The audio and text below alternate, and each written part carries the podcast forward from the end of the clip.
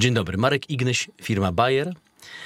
Dzisiaj moim gościem jest pani docent Olga Ciepiela, diagnosta laboratoryjny, kierownik Zakładu Medycyny Laboratoryjnej Warszawskiego Uniwersytetu Medycznego. Dzień dobry pani docent. Dzień dobry, dzień dobry państwu. Główny temat dziś to mocz.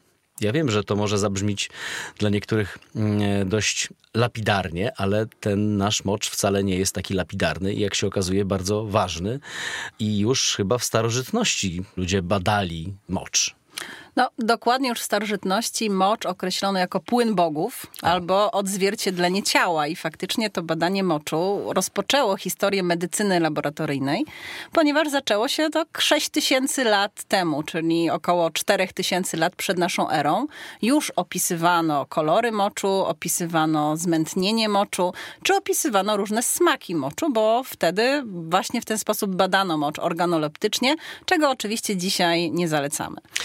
Może organoleptycznie nie, ale jeśli pani wspomniała o tych kolorach moczu, o tym, y, czy ten kolor mm, jest bardziej jasny, ciemny, czy ten mocz, mocz jest gęstszy, czy on się pieni, to na co powinienem zwracać uwagę jako pacjent, kiedy oddaję ten mocz i co mnie powinno niepokoić, a co nie powinno być jakimkolwiek problemem? No, zaczniemy od tego, co nie powinno być problemem. Prawidłowy mocz ma różne odcienie żółci.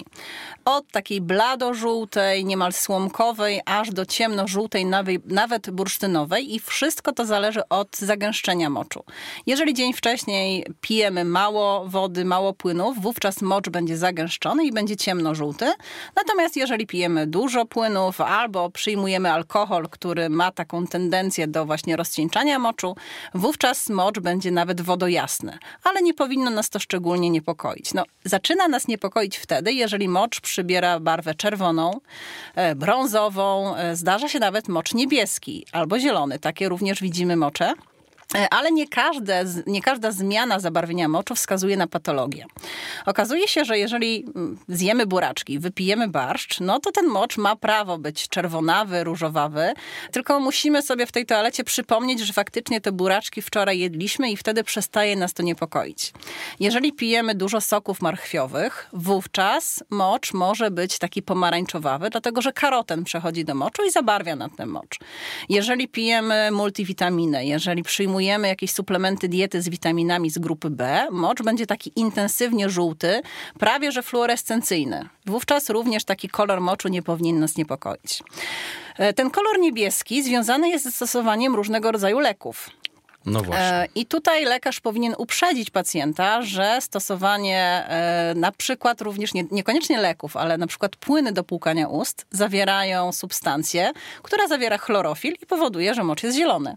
Czyli tutaj te kolory moczu nie zawsze wskazują nam na patologię, raczej mówią o tym, jakie substancje się w tym moczu znajdują.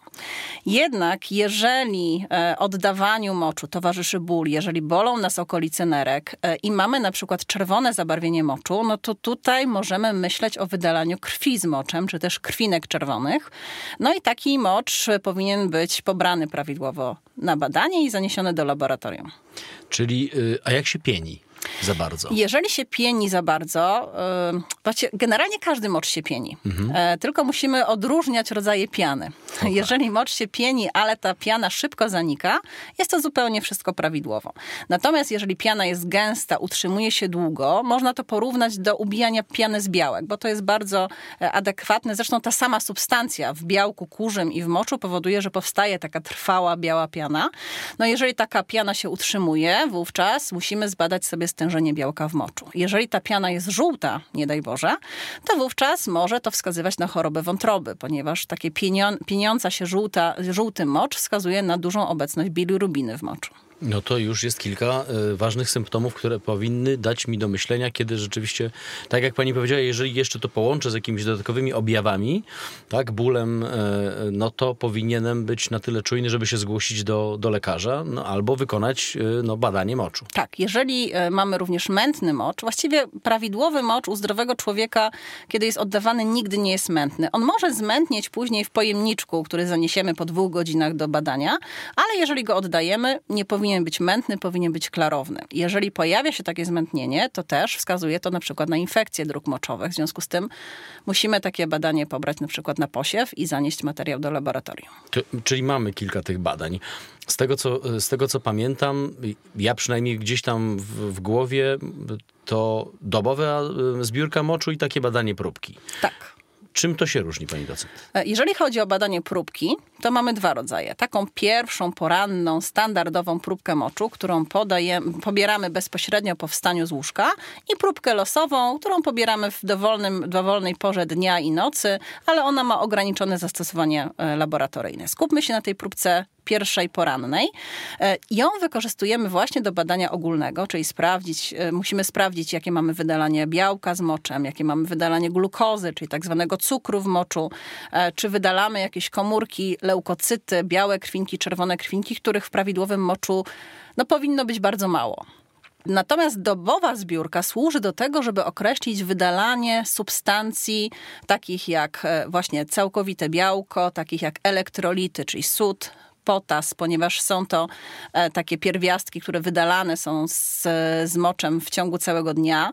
E, sprawdzamy wydalanie hormonów różnego rodzaju, na przykład hormonów kory nadnerczy, e, czy też wydalanie szczawianów czy cytrynianów, substancji, które pojawiają się u osób z przewlekłymi chorobami nerek dobową mm, zbiórkę moczu wyrobię w szpitalu, czy to również wykonuję u siebie w domu?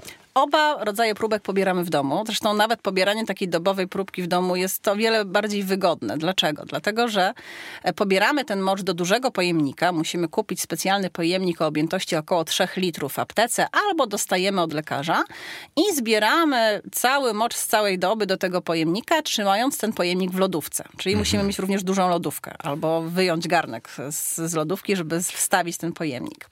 Również tą taką e, poranną próbkę moczu również pobieramy w domu, spokojnie w swojej łazience, stosując zasady higieny, no i oczywiście e, pobierając ten materiał prawidłowo, czyli ze środkowego strumienia. No właśnie, o to, o to chciałem zapytać, bo ten środkowy strumień, to niech mi pani powie, jak mam podzielić ten, ten strumień, żeby to był ten środkowy strumień? O co chodzi? E, chodzi tutaj o właściwie czas wydalania czy oddawania tego moczu. Musimy pamiętać o tym, że mocz usuwany jest przez cewkę moczową i przy ujściu tej cewki moczowej są nabłonki złuszczone, są bakterie, to jest absolutnie prawidłowa sytuacja. E, no, na początku przed oddaniem takiego moczu musimy dokładnie umyć ujście cewki moczowej, czyli musimy u mężczyzn odciągnąć napletek, umyć żołądź, u kobiety umyć ujście cewki moczowej, rozchylić wargi sromowe i oddawać mocz. W pierwszym momencie oddajemy mocz do toalety, później wstrzymujemy ten strumień moczu, oddajemy tę następną porcję moczu do pojemnika w objętości około około 100 e, ml mniej więcej. No i, jak wystarczy. już. Tak, wystarczy. Mhm. I kiedy już napełnimy ten pojemnik tak do 3 czwartych, żeby tak nie pod korek przypadkiem, e, to wówczas resztę moczu oddajemy z powrotem do toalety. Ja tu się zatrzymam na chwileczkę a propos tego pobierania tego moczu, bo ja pamiętam jeszcze było to dawno, ale moja mama y, kiedyś wy, wygotowywała jakieś słoiczki po konfiturach. I wiem, że tego się już chyba dzisiaj raczej nie robi, żeby pobierać taką próbkę moczu. Nie, absolutnie takiego moczu nie przyjmujemy do analizy. Y, dlaczego? Dlatego, że w takim y, pojemniku czy słoiku po dżemie, musztardzie, keczupie, perfumach są pozostałości tych substancji, tych związków, które były w tych naszych produktach. Czyli w takim słoiku po dżemie możemy spodziewać się odrobiny cukru. W, w takich pojemnikach po perfumach, bo zdarzają się takie piękne opakowania, e, no ab, absolutnie nie tam się znajduje ten alkohol, który jest w perfumach, te środki zapachowe, one zupełnie zmieniają, a właściwie mogą zmienić skład moczu.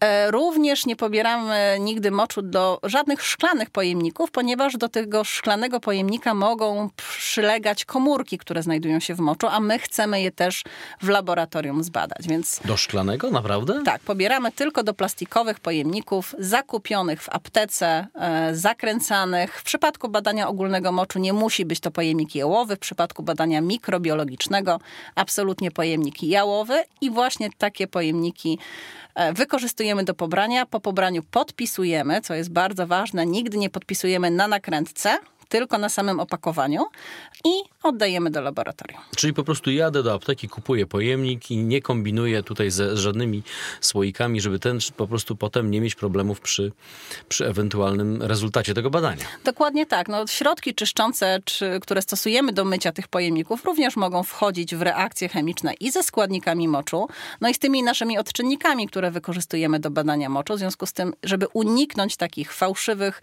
e, wyników, musimy pobrać w mocz prawidłowo. A czy jakoś się mam przygotować wcześniej? Nie wiem, dzień, dwa, no bo skoro to ma być jakieś badanie wiarygodne, czy, czy na coś powinienem uważać? Czegoś nie jeść, nie pić? No tutaj akurat, e, jeżeli chodzi o przygotowanie pacjenta, te kryteria nie są tak e, ostre jak w przypadku badań krwi, bo w mhm. przypadku badań krwi przeważnie przychodzimy na czczo. Tutaj możemy jeść i pić normalnie, tak jak to robimy na co dzień, ale należy uważać właśnie to spożycie alkoholu, czyli te 24 godziny przed badaniem alkoholu nie pijemy, dlatego że on właśnie rozrzedza mocz, albo metabolity tego alkoholu mogą wpływać na wynik badania ogólnego moczu. No i musimy przez 24 godziny powstrzymać się od e, kontaktów seksualnych, dlatego że nasienie, które może znaleźć się w ujściu cewki moczowej u mężczyzny lub w ujściu pochwy u kobiety, może fałszywa, fałszować wynik naszego badania. To tego mi do tej pory nikt nie powiedział, przyznam szczerze. No to jest takie, często obserwujemy. Naprawdę. Jeżeli w laboratorium obserwujemy plemników w moczu kobiet, wiemy już, że na przykład jeżeli pojawia się ślad białka, to jest to wynik absolutnie zafałszowany.